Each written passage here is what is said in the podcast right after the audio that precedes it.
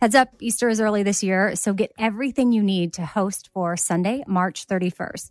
Pastel outfits for the whole family. Macy's has you covered. Macy's also has Toys R Us Easter basket goodies, from books to stuffed animals and even slime. Find it all in store and online at Macy's.com. Hiring is hard. Express Employment Professionals makes it easy. Forget about posting jobs, sifting through resumes, being ghosted, and interviewing unqualified applicants. Visit expresspros.com to let the pros help you. Express Employment Professionals is your full service workforce solution, connecting you with top talent fast. With more than 40 years in the staffing business, Express helps thousands of companies find great team players each year, and they can help you too. Go to expresspros.com to find the location near you. Dealing with mess can feel like an impossible task. It just keeps coming back. Well, today we're brought to you by the organization experts IKEA.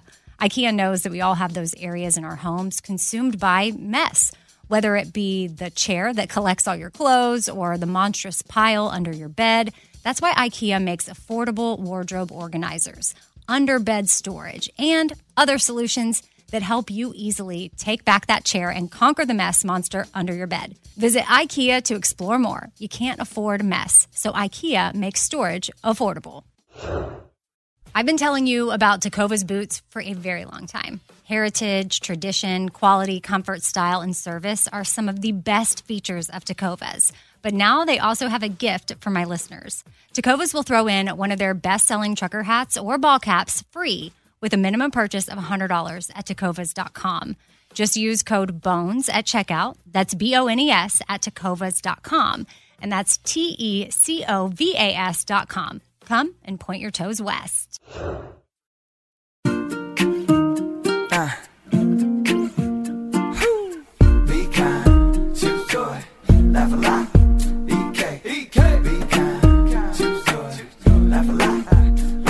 Lot. Casserole thing, little food for your soul thing. Life ain't always pretty, but hey, it's pretty beautiful thing. Laugh a little more thing. Tight, tighten up your core thing. Said EK, you're kicking it with four things. With Amy Brown. Happy Thursday, everybody. You know, I got to say, I'm pretty excited about today's episode because my sister is on and she's talking about how my eating disorder affected her for the many years that I was in it. And then we also get into what it's like for her now that I'm in recovery. And so that's pretty much what we cover in the first thing. And then in the second thing, we discuss what can contribute to eating disorder development. Because while I had an eating disorder, my sister, who I'm very close to and had the same experience as me as a child, you know, with our dad leaving, which my original therapist told me that's likely what prompted my eating disorder to start. I disagree with that a little bit now. But anyway, my sister didn't have the same body issues that I have. So uh, we go over some of that. And then in the third thing, we talk about lies that can enter our head. Now, if you have had any type of disordered eating or body image stuff, well, you've got lies in your head all the time that you got to shut down. But my sister, again, not having struggled with an eating disorder, she gets vulnerable and shares the lies that she feels in her head and some of it that started when she was younger and now um, even affects her as an adult and how you got to like get rid of that get rid of the lies and quiet them. Then in the fourth thing i share nine ways to squash food guilt.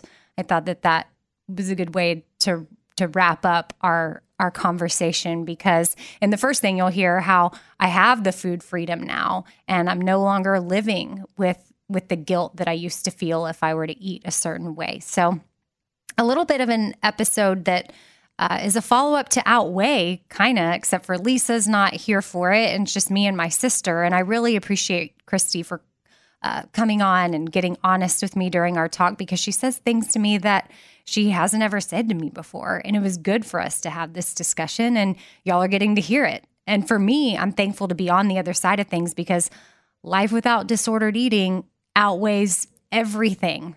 And that's why Lisa and I titled our disordered eating series Outweigh, because it really, really does. And you'll hear about how m- my life is better without all the eating and body crap that I was going through. You'll hear about that in today's episode. So I just hope it's an encouragement to a lot of you. Before we get into the first thing, I want to quickly shout out my sister's cute little coffee shop in Colorado. If you need awesome coffee, you can order it from her. And she has other super cute gifts on her website too, as well. And it's roothouseco.com.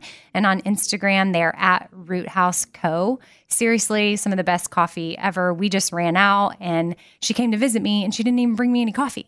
I was like, Cristi, hello, we're out of coffee. Now you're going to have to ship me some. So it really is great. You can get it whole bean, or if you want it ground, just make sure you let her know and they'll grind it up for you and get it in the mail. And it's super awesome. Uh, again on Instagram at Root House Co. And speaking of Instagram, Mary and I are going to be doing a Friday night live on Espoir this Friday night. So that's at Shop Espoir if you want to join us for that. And we just want to talk to you all about a couple things. Uh, first and foremost, the new Hunger Games book because Mary's done with it and I'm almost done with it. And I know a lot of you are reading it and we just got to talk about some things. We also have a new Four Things Gratitude Journal in the works and our new Espoir Neon Pink, pink and white pullover that I'm obsessed with. And our sunglasses, our very, very limited sunglasses are back and they go on sale tomorrow, Friday at 10 a.m. Central Standard Time. You can go to radioamy.com for all of that. But anytime we put something out, we like to connect with y'all and just see what you're up to. So join us at Shop Espoir Friday night live. And then, yeah, sunglasses, shirt tomorrow, 10 a.m. If you happen to be listening to this on Thursday, which y'all let me know. Send me notes. Like, when are you listening to the podcast? Is it the day it comes out? Is it Friday? Is it on the weekends? Are you way behind? Are you on schedule? I don't know. Just let me know kind of how y'all are consuming the podcast. I would appreciate that. Y'all can let me know at Radio Amy on Instagram or you can email me for things with Amy Brown at gmail.com. Okay, here's today's episode. First thing, So, Cristi, let's talk about our experience at the grocery store in Colorado a couple of weeks ago. Right. I mean, I didn't tell you at the time, but thoughts were going through my head. Words of affirmation are my love language. So I think even at the grocery store, which you didn't explain to me in detail what you were thinking and experiencing shopping with me now that I'm in this recovery phase of my eating disorder. But I remember turning an aisle going, maybe about to check out or something. And I said something along the lines of, So have you noticed how easy I've been? Right. You're kind of wanting some words of affirmation. I wanted the you time. to And honestly. I was noticing it in my head. I just didn't say anything out loud. Words of affirmation is not my strong point. Yeah. Honestly, to other people. So if I'd have recognized you needed that, Well, but, I- but you prompted it. Don't you know- worry. I asked for it. Well, I just wanted to know if you noticed. And you said, yeah, I noticed. But it wasn't until later on that we had a real conversation about it and other things started to come out beyond just the anxiety that I gave you anytime we would grocery shop together or eat as a family together. So I'm going to sit back and let you share with people your experience with my eating disorder because when you have something like that going on or disordered eating, whatever it is for you, body image issues, you're altering your lifestyle and it could potentially affect other people. You don't realize what you're doing is so annoying How it's affecting other people. and how it's affecting mm-hmm. and it maybe annoying might not be the word but i know for me looking back i'm like wow i was annoying but i also made you feel weird about things and had you second guessing every little move. But you can talk people through it just so that they can maybe know what they're putting others through and not to feel bad about it but just to have a, full picture understanding of what other people might be going through.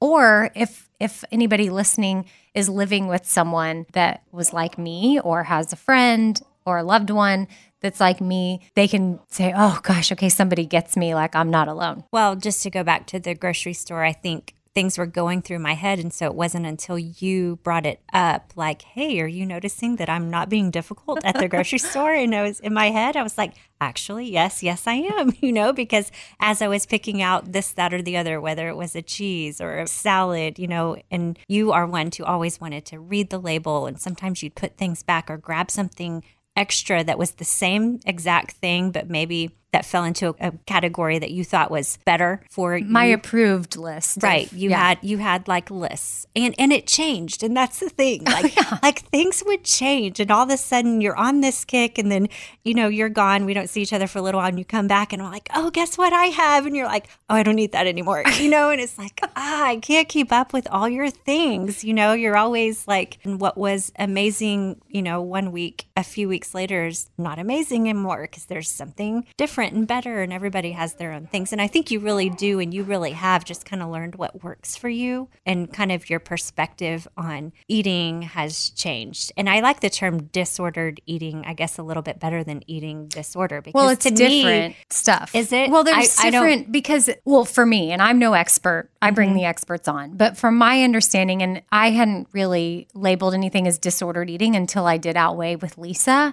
And that's the first time I started seeing, I started following different Instagram accounts and people that this is their passion and they want to help people. And so there's anorexia, there's bulimia, there's like clinically diagnosed bulimia and anorexia. There's times where people may go a day without eating.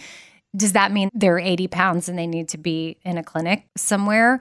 No, but they are depriving themselves of food mm-hmm. because of a certain goal that they have or feeling that they have. Then there's people that throw up maybe once a week. Or there's people that throw up 50 times a day. Right. So there's different levels of extreme where outweigh, we were speaking to more of the people that were like us because we're not, again, I'm not an expert. You need to go get, and I'll go ahead and give a disclaimer here if you're listening to this. If you have something extreme like that, our advice would be to seek professional help because we want you to say help mm-hmm. save your life because that's what I remember Julie Cox, a family friend of ours, a long time ago when I met with her about when I was throwing up. She told me, she said, every time you throw up, it's a slow suicide. Mm-hmm. And that stuck with me, mm-hmm. but it still didn't keep me from doing it.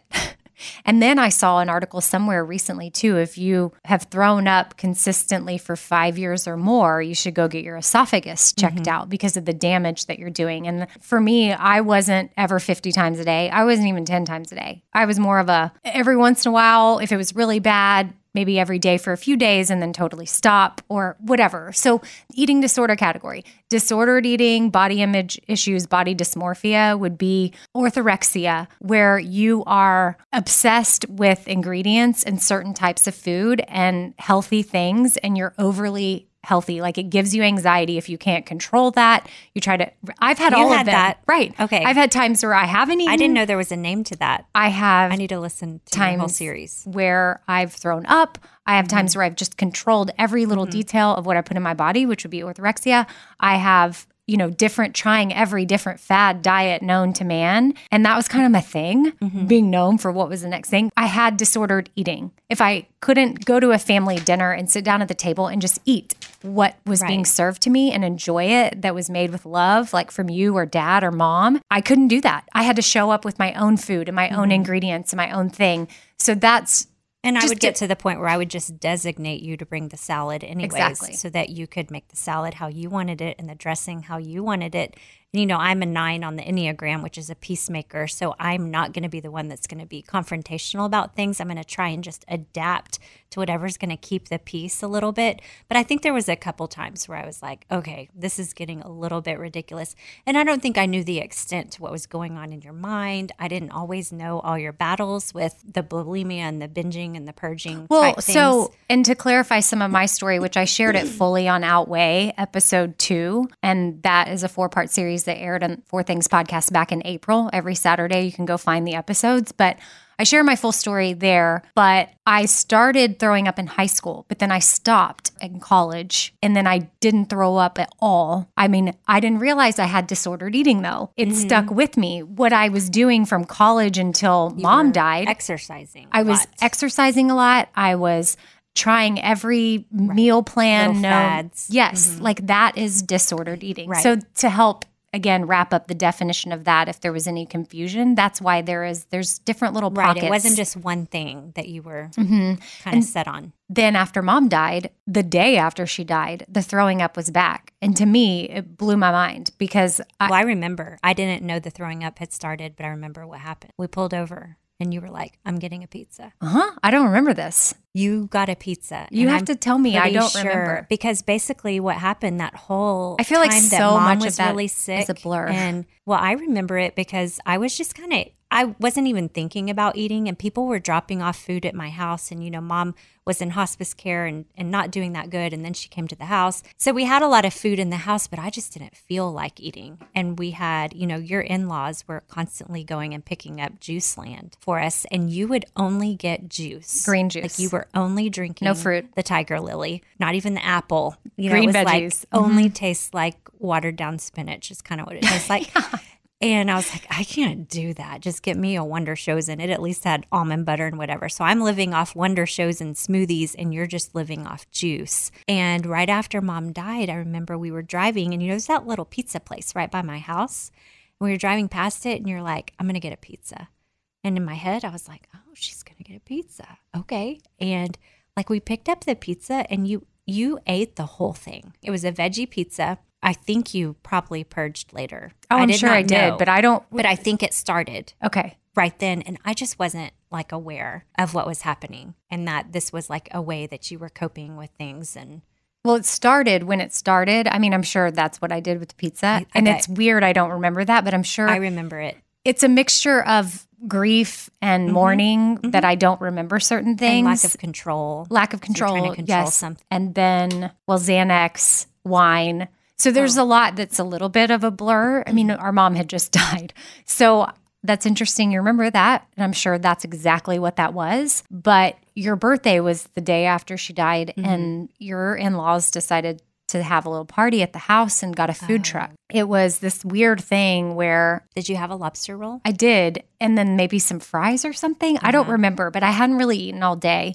And I ate that, and something about me, because again, I hadn't thrown up in years, Mm-hmm. years and years and years. After I ate something about me that felt wrong. I was trying to explain to my therapist, and even we talked through it on Outweigh. It's it's like I'm supposed to be grieving right now. Grieving people don't eat. I need to get rid of this.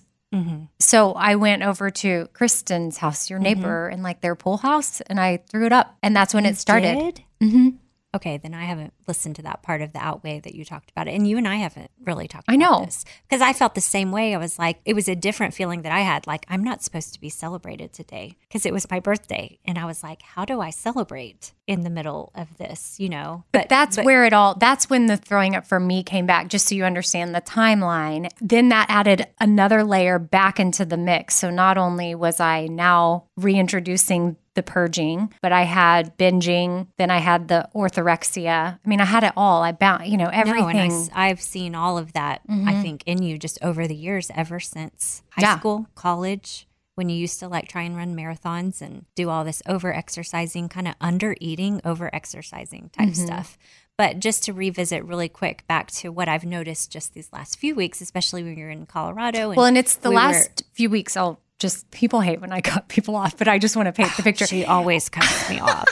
She's joking. I'm used to it. but I know I'll get an email like, well, why didn't you just let your sister I talk? know, but I'm going to say that it's the last few weeks for you because we've been together. Like I was in Colorado with you and now you're here with me in Nashville. So we've been together a lot more. Right. But I've been putting in the work for Yes. a year and a half now. No, I'm saying that I haven't spent we haven't spent a ton of time Right. together obviously because of quarantine and different things, but even even last visit at the beginning of the year when I was in Nashville, I noticed some differences like on us ordering food and what we had and what the experience was like, you know, because typically it would be kind of stressful to go to a restaurant with you because you'd basically want the waitress to like lay out every ingredient and how it was cooked and where it was from and is it this and is it that? Oh, can you sub this and sub that? And actually, I brought my own dressing. It's in my purse, you know, or like different things that you would do. And that's obviously part been part of your journey. But then what I've noticed, even just recently, obviously the grocery store experience was you seemed more free at the grocery store. And there wasn't a lot of like micromanaging my choices. And then also that night we were cooking. I remember we were grilling chicken and I was marinating the chicken and I wasn't even like totally aware of my thoughts. But but then I realized if I started being more aware of my thoughts as I was marinating the chicken, I was putting like spices and apple cider vinegar and olive oil in a bag and the chicken breasts in there to marinate. And I was just waiting for you to want to read my spice jar you know, ingredients or to come over and double check what kind of, you know, olive oil I was using or oil. Maybe I wasn't supposed to use olive oil. Maybe you wanted me to use avocado oil or some other oil or no oil. I mean, I just, it's, it's always been so hard to know. And you didn't. And I remember, I think I brought it up and I just was like, you know what I just noticed? I just marinated this chicken and you were in here. I was sort of trying to hide the spice bottle from you and you saw me. You didn't say anything. And I was like, I think you're growing, you know, in this area of being free of a lot of the bondage you've you've been in over food. Mm-hmm. And it is. It's a heavy thing, but it's a very real thing. You know, it's probably been a struggle. You know, there's been times I've cooked things and I remember you weren't doing dairy and and I had made something and I was like, well, she's not really allergic to dairy. And this sauce is so much better with like two tablespoons of cream in it. And it was like a lemon wine sauce and with chicken. And you took one bite of it. This was years ago. And then you went, oh my gosh, is there dairy in this? It was like you were mad at me for what I had made. Mm-hmm. And, you Oh, know, yeah. in our family, cooking is sort of a love language. Like that's kind of what our, our dad, you know, how he showed love. He cooked for people. But then when you're cooking for people and then someone's always micromanaging or it's not the right thing or whatever. And if you're like truly allergic to something, That's different. you know, that's a total different issue. But your needs and everything were constantly changing. And there's no way anybody could like, I put it upon myself. and nobody could really keep up. Um, so to see you growing through it, I think is encouraging and give give people hope out there for what the steps are that are necessary to just break free from the bondage that some people feel under and over food. Body Issues. issues. I mean, all of those things. Those those have been your things. Mm-hmm. And I don't know why that is my thing because when I started therapy in high school, after I told mom I had started throwing up, they would pinpoint it to, well, your dad mm-hmm. left mm-hmm. when you were younger and this is how you're coping mm-hmm. with it. And maybe that is the case. I don't know for sure that I buy fully into that now, but I really feel like I started dieting at such a young age. What I've learned is that when you start to restrict, your brain is starving and it mm-hmm. starts to want more. Mm-hmm. So then you start eating more when you can't control it and then you overeat. And then mm-hmm. some people are like, well, I got to figure out how to get rid of this. And then they start purging. And then that cycle begins. And then it's also, my therapist has told me too, it's behaviors like binging. They're depressants for the central nervous system, sort of like alcohol. They can mm-hmm. create a numbing feeling. Mm-hmm. Especially and if anybody's been caught in that mindless eating cycle you almost feel like it's an out of body experience mm-hmm. when you throw up there's a certain euphoric feeling that comes along with it and then you're sort of disassociated from reality in that world.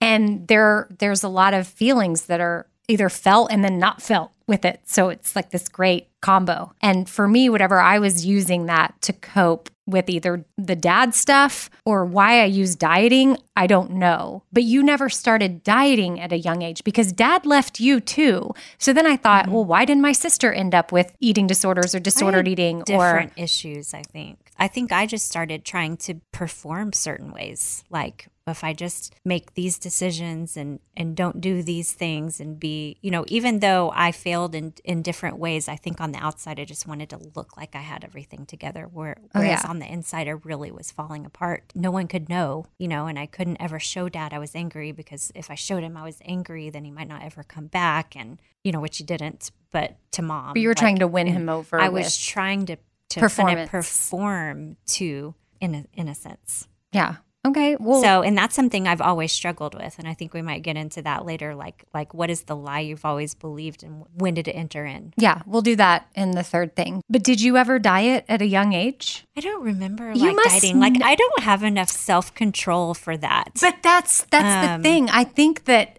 again, because I food, I just like food. well, But there's times I can. well, no, um, but here's my thought on that. Yes, there's the angle of like I could have used it as a way to deal with the dad stuff, Mm-hmm. but also neurologically, there's just some stuff I messed up possibly by starting to diet so young. And whatever caused me to do that, insecurities, diet culture, it's everywhere.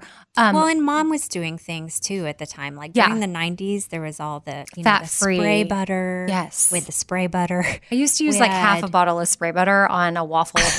and I was like, I'm so healthy right now. This is fat free. Like forget the spray, just open it and like Right. pour it on there. That's Well, what I would do. And we did have a family that lived with us for a little bit because they were Anyway, it doesn't really matter. Which but they lived with us for a little bit. But I think I was in college. you were gone. Yeah. But I was probably, probably eighth or ninth grade. Mm-hmm. And the mom ate a certain way. That's when diet foods were first brought into our house. And I think I was exposed to that. And so I think as moms, we have to be super careful with our kids about not putting them through any sort of dieting because that is going to mess them up long term down the mm-hmm. line. And mm-hmm. I wish that someone would you have feel like mom was like, Amy, you should eat No. this fat free butter? no, I don't think so. But I don't think she was like, no, Amy, It don't was- Mm-hmm. worry about that. Love your body. You don't need that. I think it was, there was just, just was no conversation about Mm-hmm. it. You want fat free SnackWells? Okay, we'll buy them. Well, then she would go through times where she would kind of make those like weird cabbage soups, and she would do. Oh, she did the master cleanse? all the time. Remember Uh huh. when she did the lemon juice, cayenne, and maple syrup for 10 days? Yes, and apple cider vinegar. Did yeah, maybe. I don't, know. remember. But so many people have emailed in after listening to the Outweigh series and said that their moms passed on to them the Weight Watchers culture, the Mm-hmm. points, the and if you do any of that, I'm not knocking a particular brand, so don't at me. No. I'm just saying that was very popular at the time. And so, and moms, because of how they grew up, and it was just part of the time, I think they didn't know any better. And they're like, oh, well, I'll just put my kid on points. Mm. And then it creates this whole messed up mm-hmm. thing. And then they have to mm-hmm. weigh themselves. Mm-hmm. And it's just not, it's such a bigger picture that I'm being exposed to with that we have as a society, we're fat phobic. Mm-hmm. And we all have been told this is the body type you're supposed to look like, mm-hmm. which is not mm-hmm. attainable for most of society. And it's probably airbrushed. Correct. and then some people, yes, are naturally like that, or some people are literally starving themselves to get there, but you don't know that. You just see them on a magazine and then you think, well, shoot, that's how I'm supposed to look.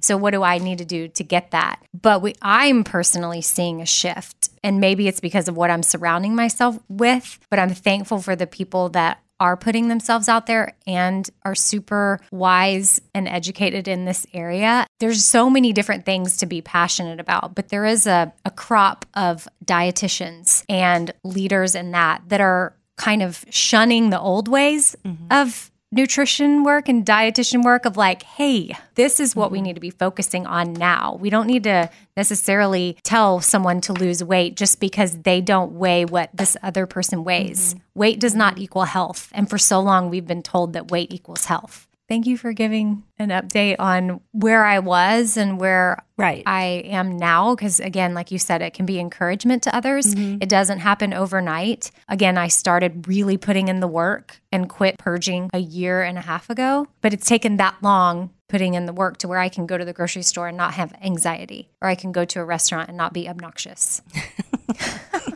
Yeah, no, it's been. I see a lot of growth, so I would say people can trust um, the insight that you give on on your path to get there.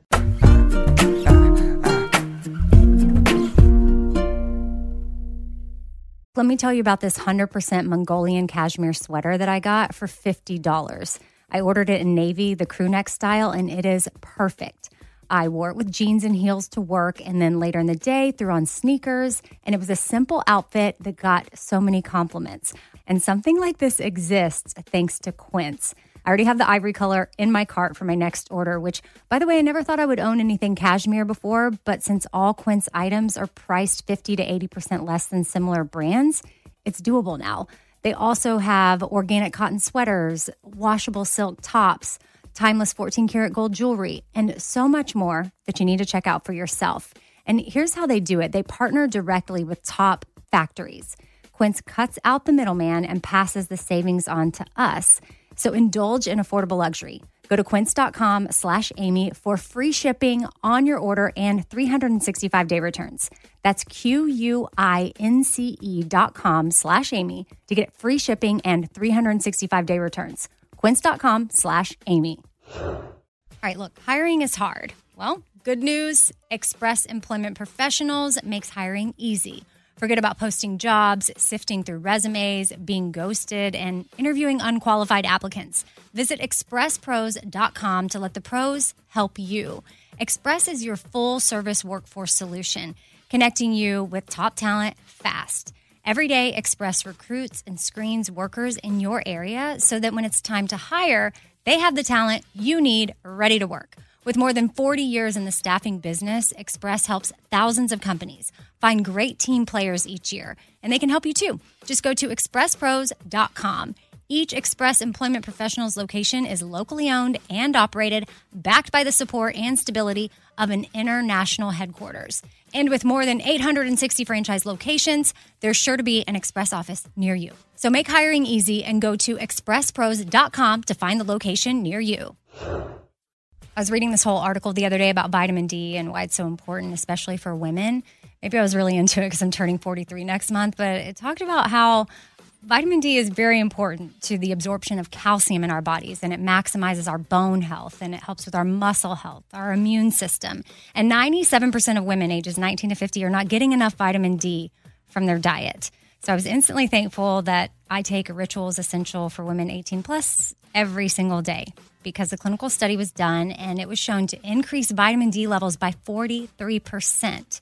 Now, there's nine key nutrients in the ritual vitamins that I take every day. I take two delayed release capsules. And what that does is it optimizes our body's absorption. I take it in the morning. They're gentle on an empty stomach, so you don't have to worry about that. And there's this special minty essence in every bottle that just it smells good they taste good they're fun to take and rituals essential for women they are usp verified so you know that you can trust what you're putting in your body no more shady business Ritual is essential for women 18 plus is a multivitamin you can actually trust get 20% off your first month for a limited time at ritual.com slash four things start ritual or add essential for women 18 plus to your subscription today that's ritual.com slash four things for 20% off. I don't understand what the big fat ones are. You don't put those inside of you, do you? I mean, you do? This is a show about women. Okay, so I just reapply my lip gloss after eating a delicious lunch. We are headed back now to European Political Systems class at Baruch College. Woo! Finally, a show about women that isn't just a thinly veiled aspirational nightmare. That's it, that's actually the name of the show. It's not hosted, not narrated, we're just dropping into a woman's world. It's like reality TV on the radio. I found out when my dad was gay when I was 10. We were in a convertible on the 405 freeway, listening to the B 52s. And looking back, I should have said, This is gay. This is already all gay. Listen to Finally a Show on the iHeartRadio app, Apple Podcasts, or wherever you get your podcasts.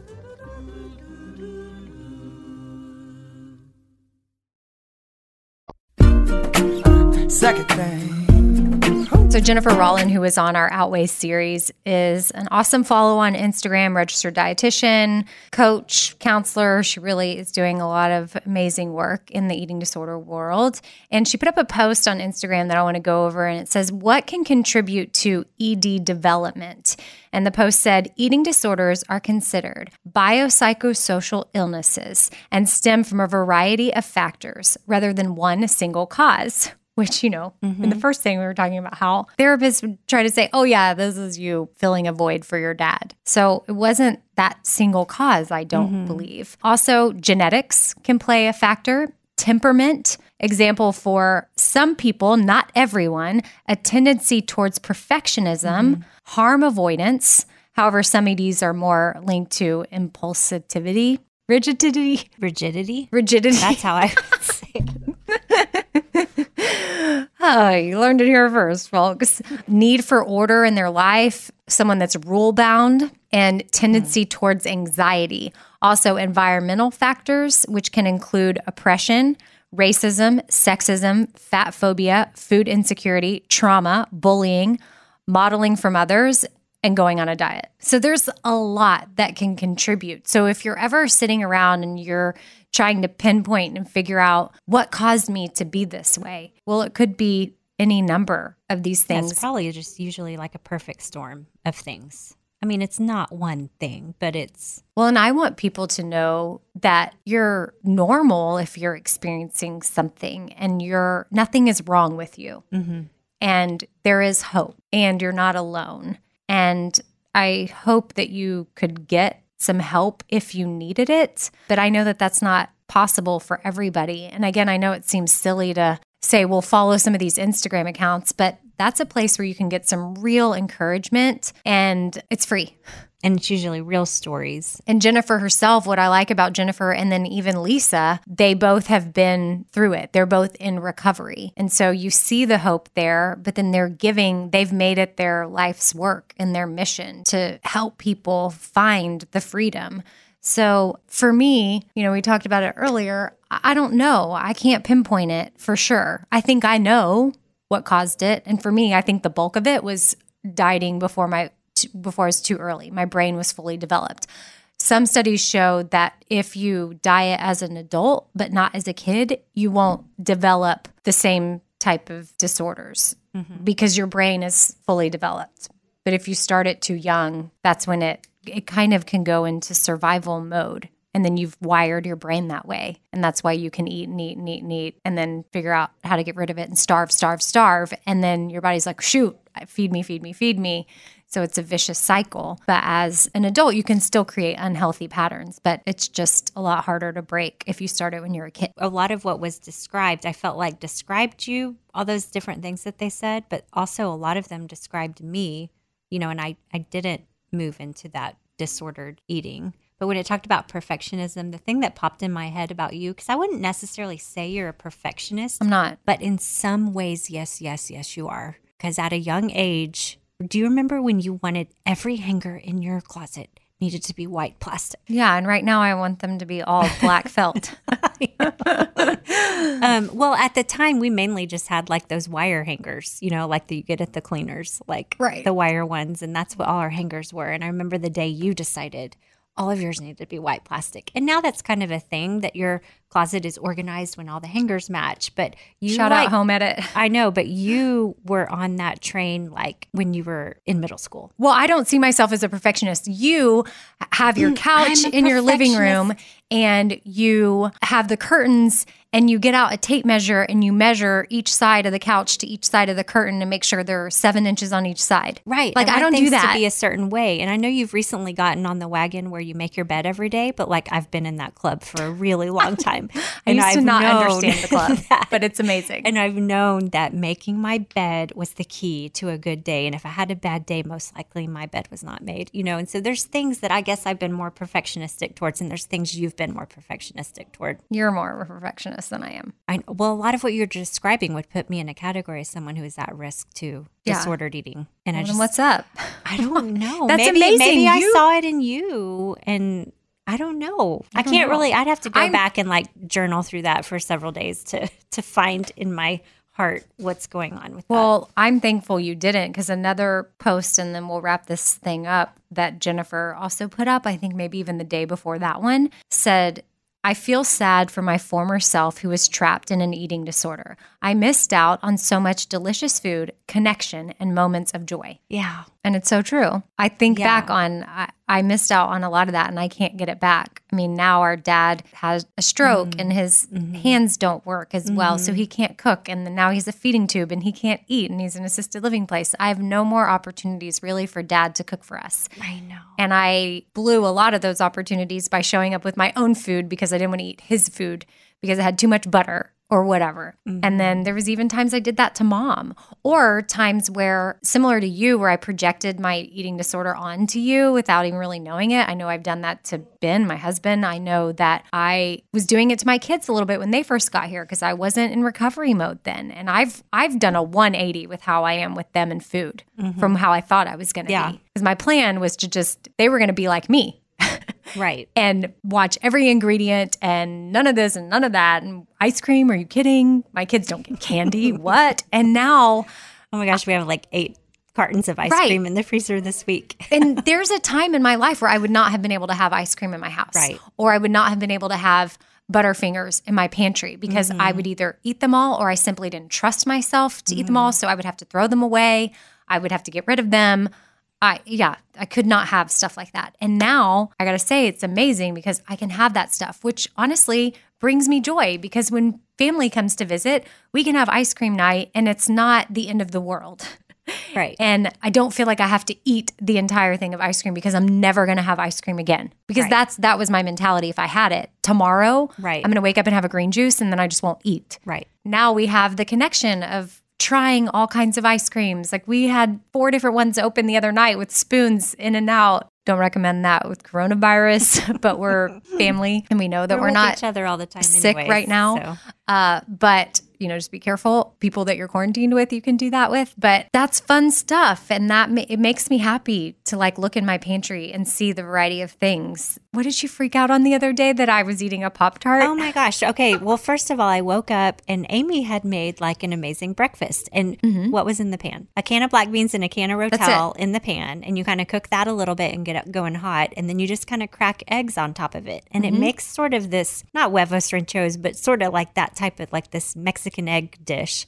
And it was so good. And so we all had some of that. And then I forgot, I was asking you, like, oh, Amy, did you eat? Because we kind of just came in and kind of ate. We didn't sit around the table and eat. yeah, and I did meal. crushed tortilla chips on oh, the Oh, yes, side with avocado. It was it was so good and so easy. It's like migas. and of. then she just casually said something like, "Oh yeah, I had some eggs and I had a pop tart," and I was like, "What?"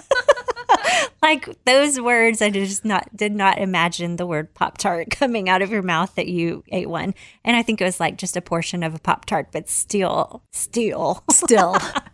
well, because I Still. ate to what I was where I was satisfied. If I wanted to eat you're the oh, whole "Ooh, pop just want a tart, sweet bite of this pop great. tart. If I want half the pop tart, great.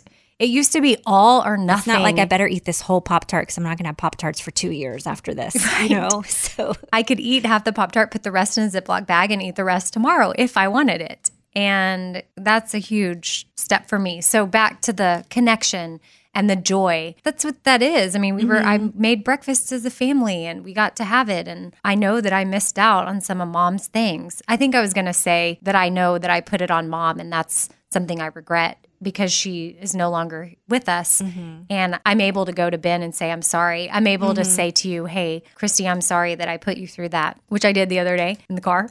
Because maybe some people listening, know, maybe there's did. people, She just apologized out of nowhere. maybe there's people that you need to reach out to and apologize for. And maybe I still have more people if you're listening and I oh, owe you an apology. I, I don't know, but I know where I am now has allowed me to see the hurt and maybe not that I hurt or caused you pain, but I still because uh, we just adapted to it, but it was annoying. yeah. And then I caused you to second guess things about yourself or how you were eating or should you it just was Oh, yeah. unnecessary. yeah, it would kind of be like, I can't believe you're putting that into your body type Judgment. Judgments. Yes. yeah. So that's what Maybe not I, Mm-hmm. in so many words, but it definitely was was there. And that's what I would do to mom. Oh, I would mm-hmm. judge her. Oh, I know, but you know she would. She would be so proud of where you're, where you are, and she's not one to ever hold grudges Yeah. over that stuff. So she would just be proud you're growing through it, and Yeah. you don't need to carry that. And that I'm no longer. Plus, this morning I saw a cardinal fly out your window and outside landed in a tree. And cardinals represent joy and mom. And I just knew she's she's watching over your house.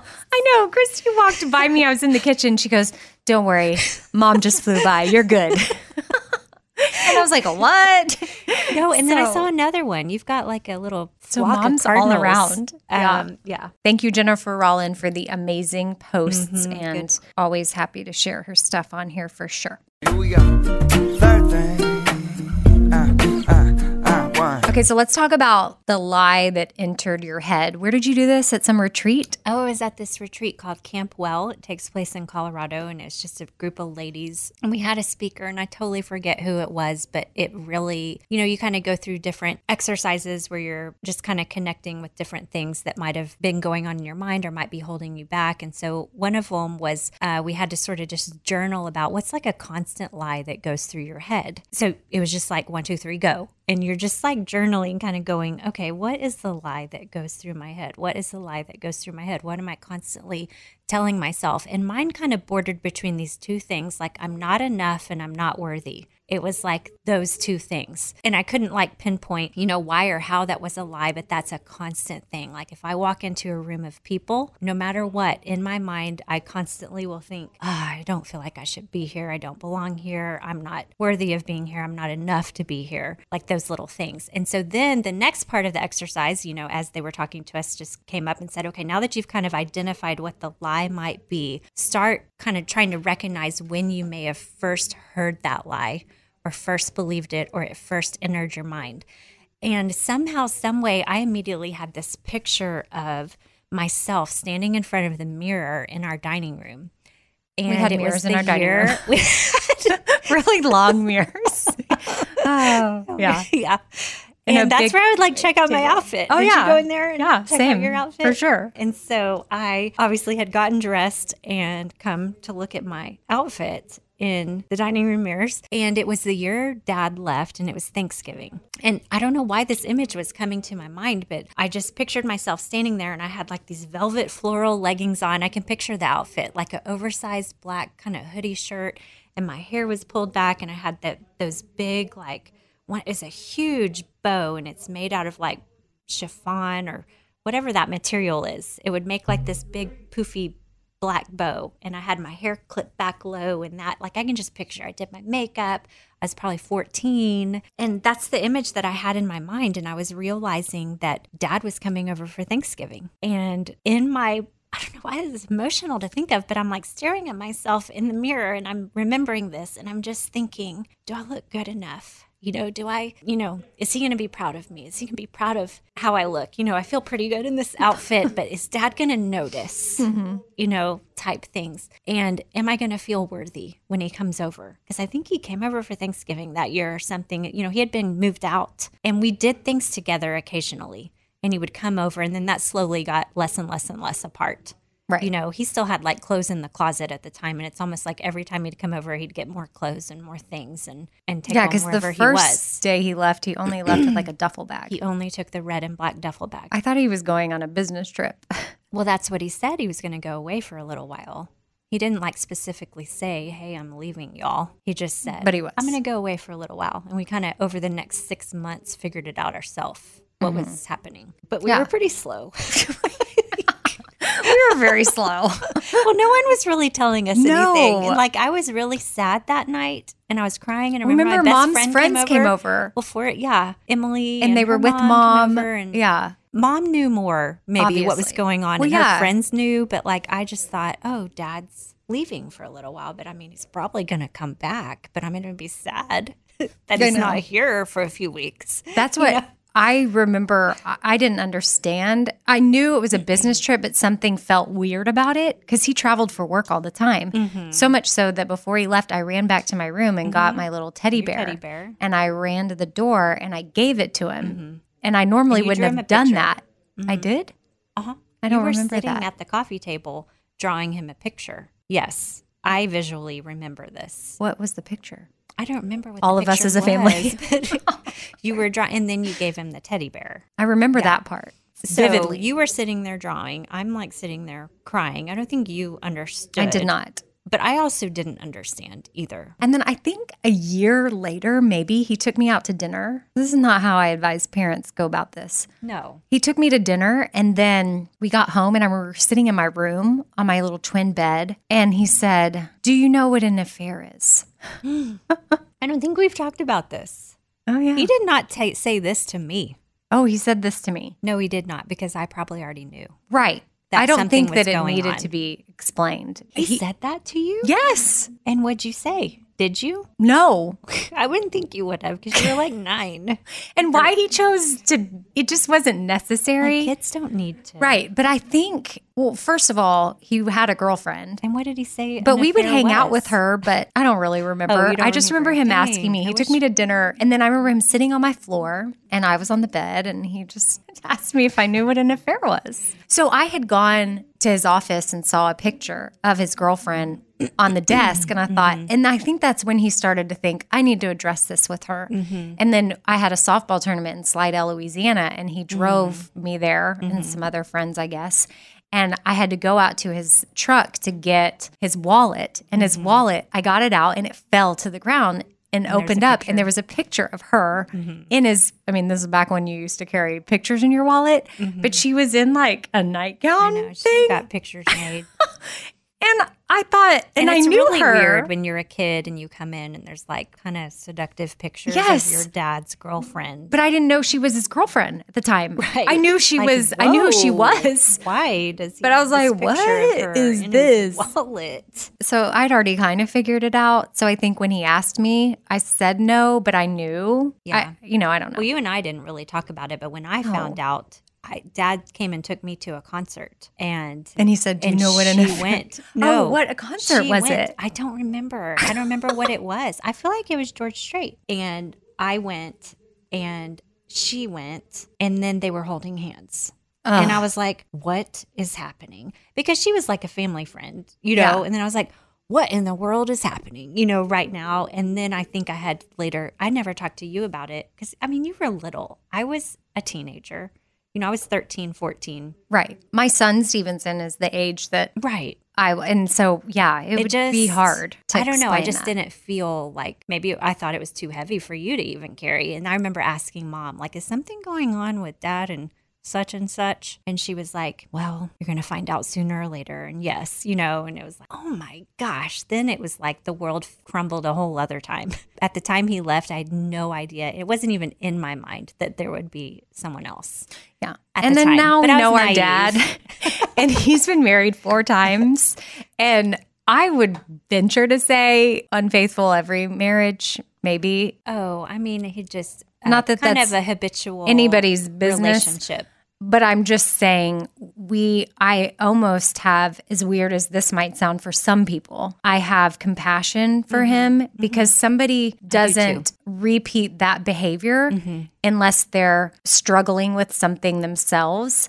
And I don't, I don't think my dad's a bad person No. at all. He's actually really He's a really amazing and has a really big heart, horrible with relationships. Mm-hmm. And then that you could trace back to his childhood and things he had to go through and how he when didn't have a dad. entered his life. Right, What what- is his lie? Exactly. Maybe his is that he's not enough either. And, you know, he's constantly looking for what's going to make him. and he worthy. was, I think. And he admitted that. And even even up to, you know, a few years ago, I think he came to us and said, or at least to me, we had a conversation on my front porch where he said, you know, he's never like fully apologized, but he did say something like, I'm just not after the things I used to be after. Family is the most important thing to me. And I'm so glad y'all are in my life. And I'm so, you know, and it just became that he just wanted to be with us and grow with us and not chase business success or money or, or relationships and just be. Mm-hmm. So he's made a lot of mistakes in his life, but I feel like he's he's come around to most of them. Yeah. So did you ever did you want to talk about your lie or do you have a lie that you've realized that entered your Well, life? Well, I have when? similar to you. I know that I I enter rooms and think immediately nobody likes me. Hmm. So, and that's a lie. But I don't Mm-hmm. know that that feeds into the whole eating disorder side of things. That's just a lie that I know I can think of. But I know there's Mm-hmm. lies that I told myself during my disordered eating stuff. And it was that I sometimes didn't deserve to eat, which is a lie. Mm-hmm. We always deserve nourishment. Almost sometimes, sadly, that I was better than somebody else if I ate this way. Mm-hmm. I'm a better person. I'm taking care of myself like this. So that makes me better, which is a lie. You're not better than somebody else because you eat a certain Right. way. I think that a lie was that I was a failure if I didn't do a marathon, which I shouldn't have done that marathon, by the way. I hurt my knee halfway through Oh, training. like- and then I was miserable. You were laid up for a while. I had a boyfriend at the time. I think you're and trying to impress him. He literally broke up with me because I was so miserable after the marathon. I was a nightmare. So I would set these goals and I had to like do them or I was a failure. And if I didn't go to the gym every day, if I didn't eat this certain way, if I didn't get rid of the food mm-hmm. in a way, another lie, I think, if it falls into the disordered eating category, is that you're better when you're thin or people like me more when I'm skinny. You'll be more likable and Mm-hmm. Yeah. attractive. Those are very real lies that Mm-hmm. I think if you're struggling with body image issues, that's stuff that enters your head. And what you have to do, and what I love about Lisa, and that's the next thing I want to get into, is a blog she put up about nine ways to squash food guilt, which is mm-hmm. sort of relates to this podcast and what we're talking about. But for right now, one of her sayings that relates to the lies in our head is fork the noise. Mm-hmm. She's like, stick a fork in it. It's, noise. Uh-huh. And while it started with food thoughts, she applies it in every aspect of her life now. Mm-hmm. So if you were to walk into a room and not feel worthy, she would say, fork the noise. That's a lie. That's a lie. If I were to walk into a room and say, mm-hmm. nobody likes me, mm-hmm. fork the noise. If I were to pick up a hamburger and think, I don't deserve to eat this, I didn't work out today, fork the noise. That's me Yeah. sticking a fork That's that's the sound of a fork. going into yeah, my no, I think it could be an interesting exercise for anyone who's listening to just really be aware of their thoughts, be aware of the lies that enter. Mm-hmm. Because because I find myself doing that too. Now that I'm aware of the lie, when it when it creeps in, because it will creep in naturally. It's like this ingrained lie that's coming in to yourself. Then when you're more aware of it, then you can push back, put the fork in it. Fourth thing with Amy Brown.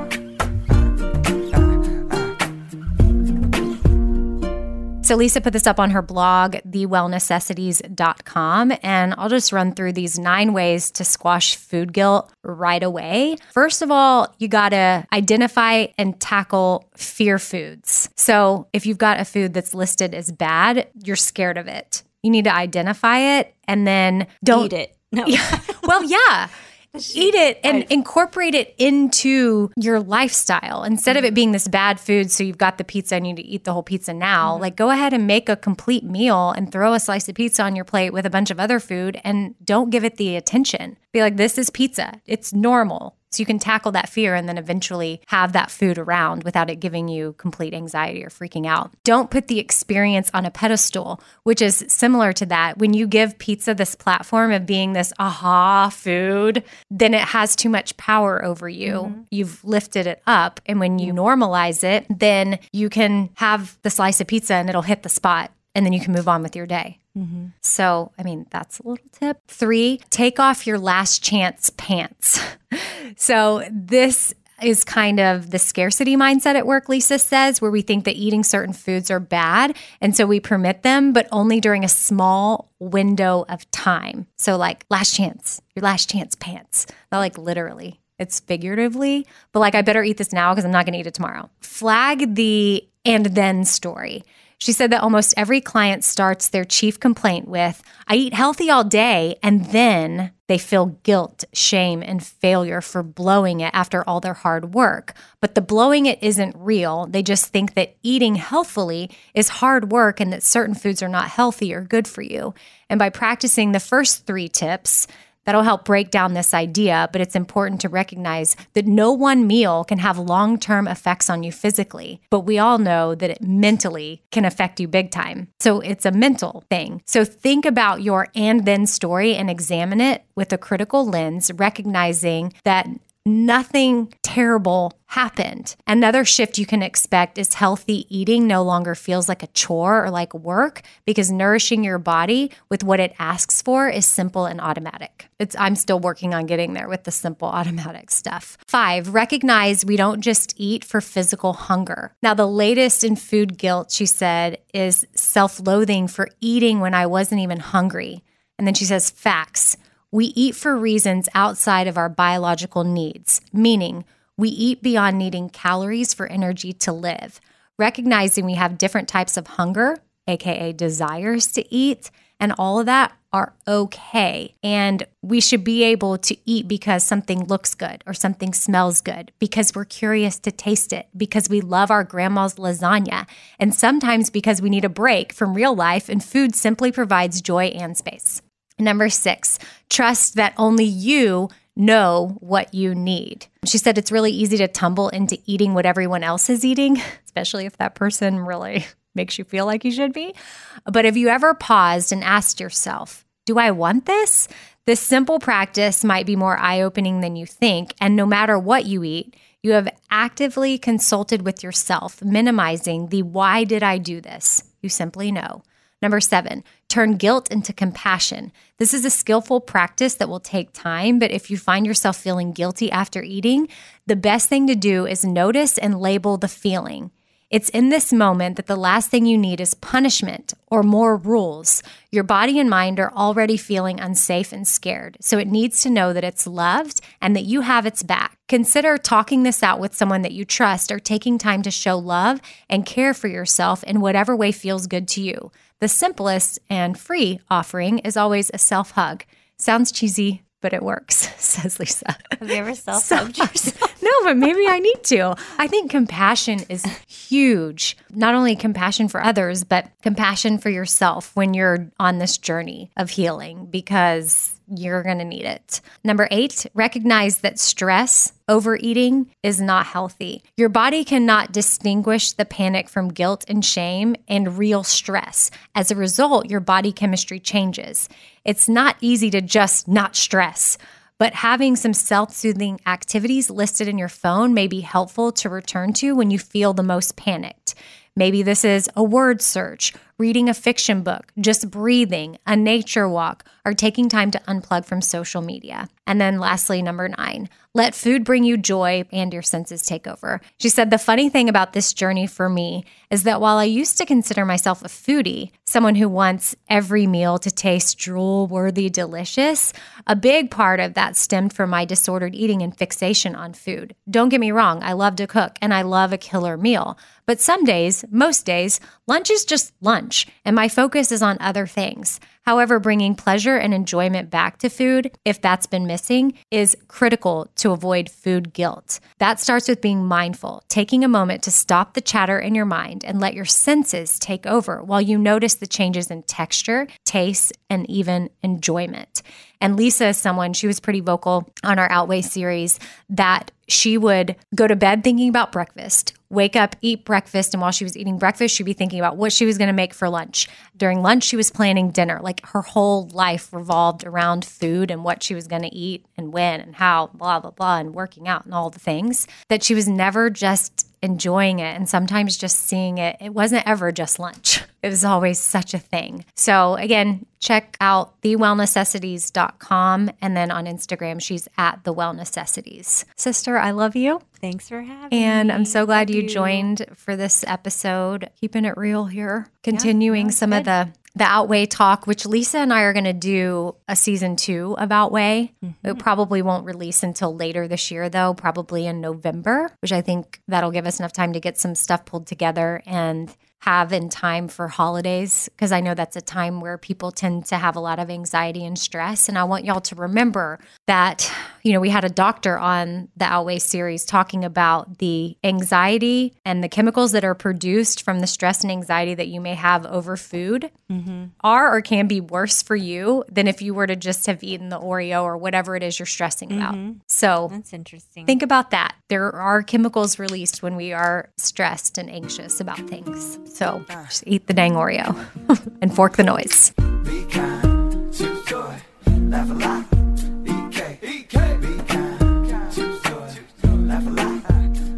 Casserole things, little food for your soul things. Life ain't always pretty, but hey, it's pretty beautiful things. Laugh a little more things, tight, tighten up your core things. Said EK, you're kicking it with four things. With Amy Brown. Infiniti presents a new chapter in luxury, the premiere of the all new 2025 Infiniti QX80, live March 20th from the edge at Hudson Yards in New York City, featuring a performance by Jon Batiste. The all new 2025 Infiniti QX80 is an SUV designed to help every passenger feel just right.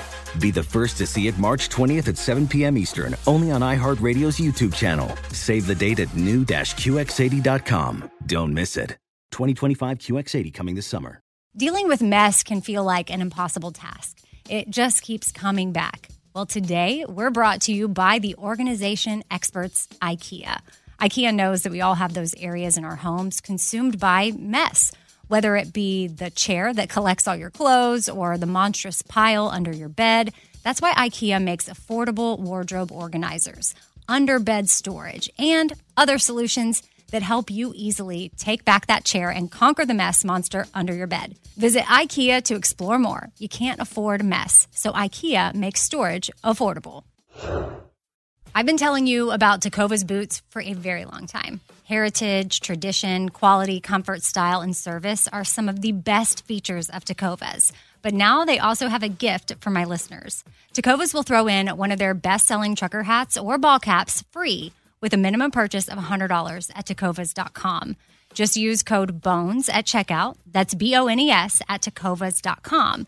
And that's T E C O V A S.com. Come and point your toes west.